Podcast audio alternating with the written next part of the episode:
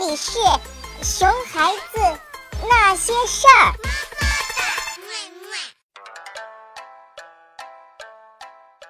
Hello，大家好，我是陈玉，欢迎大家收听本期的《熊孩子那些事儿》。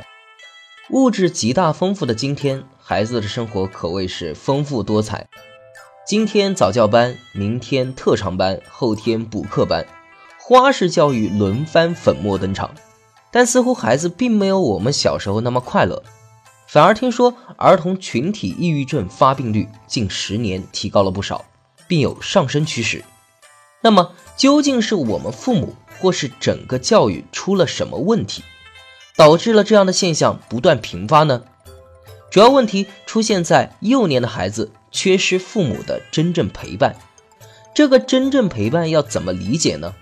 我们先来给大家提三个问题，大家来判断一下：一、妈妈陪孩子玩积木，一位妈妈在旁边认真参与和回应孩子搭积木的过程，另一位妈妈则边玩手机边有一搭没一搭的回应孩子，哪一个是真正陪伴？二、爸爸带孩子出去玩，一位爸爸是耐心的给孩子拍照，帮孩子讲解不懂的东西。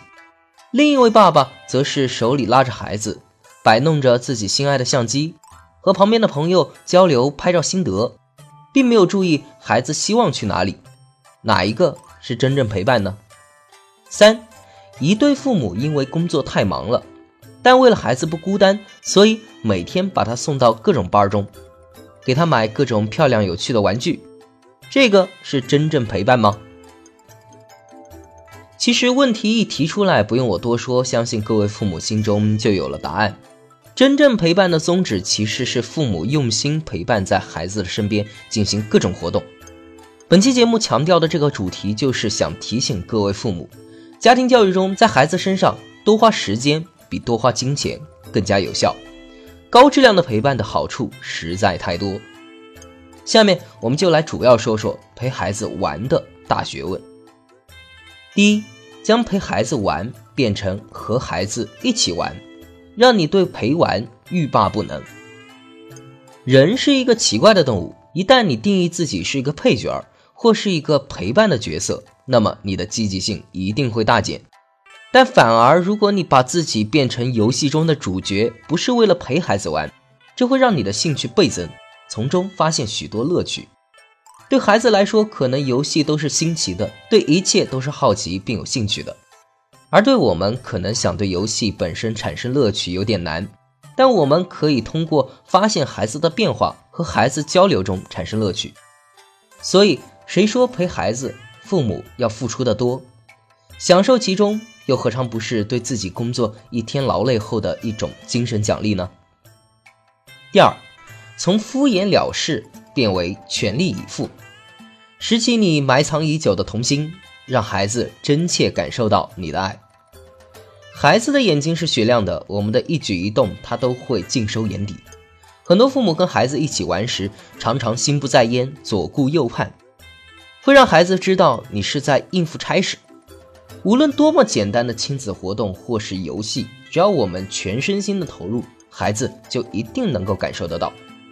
其实和孩子一起玩的，如果我们总认为自己是大人，那么是很难进入游戏的角色的。我们要尝试把自己也当做孩子，不去管游戏是不是幼稚，放下家长的权威，退回到曾经的童年时代，与孩子一起嬉笑怒骂。这样，在整个陪伴的过程中，我们会真正成为孩子不可或缺的朋友，而不是只是一个提供食物和庇护的大人。会与孩子有更多情感和思想层面的交流。你想啊，如果孩子觉得我们就是一个喜形于色的大男孩或大女孩，那么他们在玩的过程中就会更加放松，也会更加愉悦。第三，了解孩子成长规律，让你变成陪玩高手。很多时候，父母之所以不愿意陪孩子玩，并不是不愿对孩子用心，其实是因为他们根本就不知道如何陪孩子玩。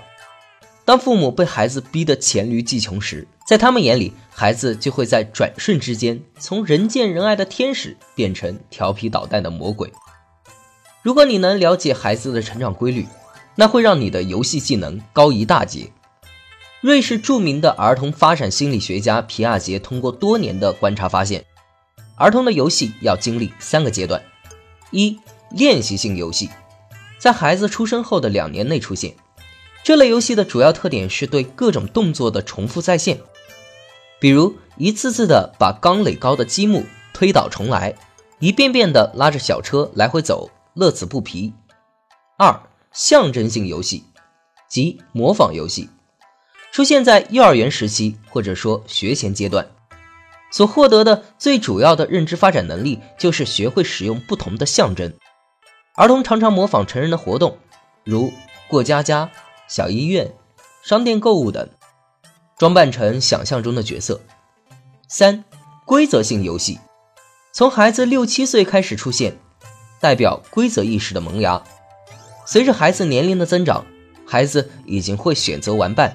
变化玩的方式，他们不喜欢被局限，而更喜欢创造新的游戏。